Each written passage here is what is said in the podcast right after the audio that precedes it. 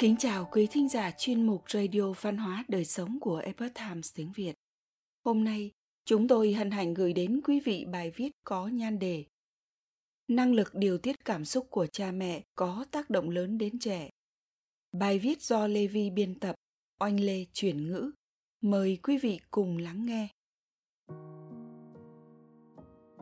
Nếu bạn muốn có năng lực điều tiết cảm xúc lành mạnh, điều kiện đầu tiên – là phải trau dồi nhận thức về cơ thể, tức là thiết lập một dòng liên kết mạnh mẽ giữa não bộ và cơ thể, đặc biệt là não phải.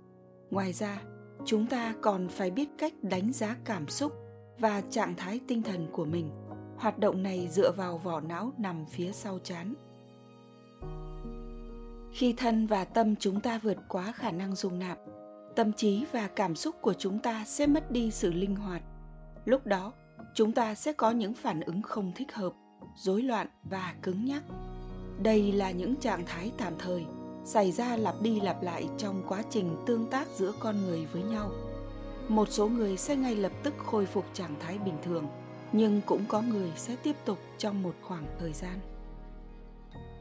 Bất luận là ở trạng thái nào, khả năng đồng cảm và năng lực giải quyết vấn đề của bạn đều suy giảm và bạn sẽ bắt đầu lơ đãng, liều lĩnh tự cho mình là trung tâm hoặc thờ ơ, hờ hững khi cơ chế điều tiết cảm xúc bị mắc kẹt giữa trạng thái bị kích thích quá mức và quá thấp. Nó sẽ ảnh hưởng đến cách chúng ta sống trong thực tại và sự tương tác của chúng ta với người khác. Trạng thái như vậy sẽ khiến chúng ta làm mọi việc một cách tự động và vô tình làm tổn thương trái tim của con trẻ. Khi chúng ta bị mắc kẹt trong trạng thái nội tâm của mình chúng ta không thể nhận ra được cảm xúc của con và con chúng ta không thể trở lại trạng thái cân bằng nội tâm. Khi cảm xúc bị mất cân bằng, chúng ta thường suy nghĩ tiêu cực về hành vi của con thay vì đưa ra những lời giải thích hợp lý và đầy sự đồng cảm, dẫn đến giãn nứt tình cảm giữa cha mẹ và con cái. Trẻ sẽ cảm nhận cảm xúc của bạn. Chúng ta phản chiếu cảm xúc của nhau một cách vô thức con người bẩm sinh có thói quen đồng bộ với cơ thể và não bộ của người khác. Chúng ta quan sát ngữ điệu, độ co của cơ mặt cũng như những biểu hiện cảm xúc nhỏ trên nét mặt của đối phương. Tiếp đó, chúng ta sẽ phát giác ra những thay đổi nhỏ trong trạng thái nội tâm của chúng ta. Vì vậy, cảm xúc có thể lây lan. Khi bạn có những cảm xúc mạnh mẽ trong lòng, nó sẽ phản ánh lên khuôn mặt và các cơ trên cơ thể bạn một cách vô thức. Nó lây lan từ não phải của chúng ta sang não phải của người khác. Trẻ sẽ phản ứng khi cảm nhận được cảm xúc của cha mẹ, chẳng hạn như nhịp tim nhanh hơn hoặc chậm hơn, cơ giãn ra hoặc bó chặt lại. Trẻ sẽ mơ hồ nhận ra được liệu bạn có thực sự thư giãn hay không, hay bạn có đang lơ đãng không. Kiểu giao tiếp này diễn ra trong vòng vài mili giây và hoàn toàn không cần bất cứ lời nói nào cả ngôn ngữ cơ thể được truyền đi nhanh chóng và mạnh mẽ hơn lời nói. Sự lây nhiễm cảm xúc hoặc đồng bộ hóa cảm xúc xảy ra rất nhanh. Con người thông thường khó ý thức rõ ràng được và không thể kiểm soát trước được nó. Nhưng sau khi quá trình đó xảy ra, chúng ta có thể tự phát giác ra được dựa vào ngữ điệu trong lời nói của chúng ta với trẻ. Khi trẻ ở cùng bạn nếu con thường xuyên phải đối mặt với sự mất kiểm soát cảm xúc của bạn, con sẽ hình thành một mô thức điều tiết cảm xúc cố định. Nếu không, con sẽ không thể tương tác với bạn một cách thoải mái. Ví dụ, trẻ sẽ bắt đầu đóng chặt tâm nhĩ, hoặc luôn quấy rầy bạn, hoặc khuếch đại cảm xúc để đòi hỏi sự quan tâm.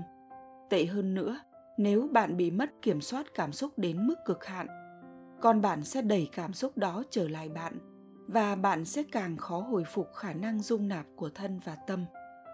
Nó tựa như việc một chiếc thuyền bơi ngược dòng vậy.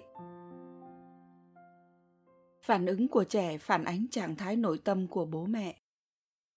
Khi bạn bị mắc kẹt trong một vòng luẩn quẩn của các rối loạn cảm xúc, bạn thường phải đợi cho đến khi nó nghiêm trọng mới phát hiện ra. Khi đó, cảm xúc của bạn sẽ được phản ánh trực tiếp vào hành vi của trẻ mỗi khi đứa trẻ bắt đầu cãi lại, chỉ trích, phàn nàn hoặc thậm chí có chút khó giải bạo tôi đều phản tỉnh bản thân. Đúng như dự đoán, lịch sinh hoạt của tôi xuất hiện một chút vấn đề, khiến tôi lơ đễnh và không chú ý đến con mình. Có thể tôi không ngủ đủ giấc, ôm đồm nhiều việc, có khi bận rộn với việc nào đó, hoặc cũng có lúc tôi lo lắng về vô số việc phải làm trong vài tuần tới. Bản thân tôi không cảm thấy áp lực và nó được giải quyết rất dễ dàng. Nhưng cơ thể của tôi sẽ tiết lộ tâm tư tiềm ẩn của mình. Chính loại ngôn ngữ tiềm ẩn này khiến trẻ cảm thấy không thích hợp. Tôi có thật tâm trả lời hay không? Liệu tôi có hoàn toàn chú ý hay không? Những điều này có thể được nhận thấy trong ngữ điệu và tốc độ lời nói của tôi. Ví dụ, khi tôi ở cạnh con, tôi cố gắng nhìn thẳng vào mắt con và nói chậm lại những thay đổi của cha mẹ thường mang tính tiêu cực. Chẳng hạn như càng nhìn vào lời nói và hành động của con mình thì tôi càng cảm thấy không vừa lòng. Điều này sẽ ảnh hưởng đến cách tôi nhìn nhận hành vi của trẻ và liệu tôi đưa ra những lời giải thích nhân từ hay tiêu cực. Đứa trẻ chắc chắn có thể nhận ra sự khác biệt. Ví dụ một câu là, con đôi khi mắc lỗi, nhưng điều đó không quan trọng. Và câu còn lại là, con làm sao vậy? Sao lại khó dạy thế? Tại sao vẫn luôn không chịu thay đổi? Để mẹ yên, đi ra ngoài, để mẹ có không gian riêng.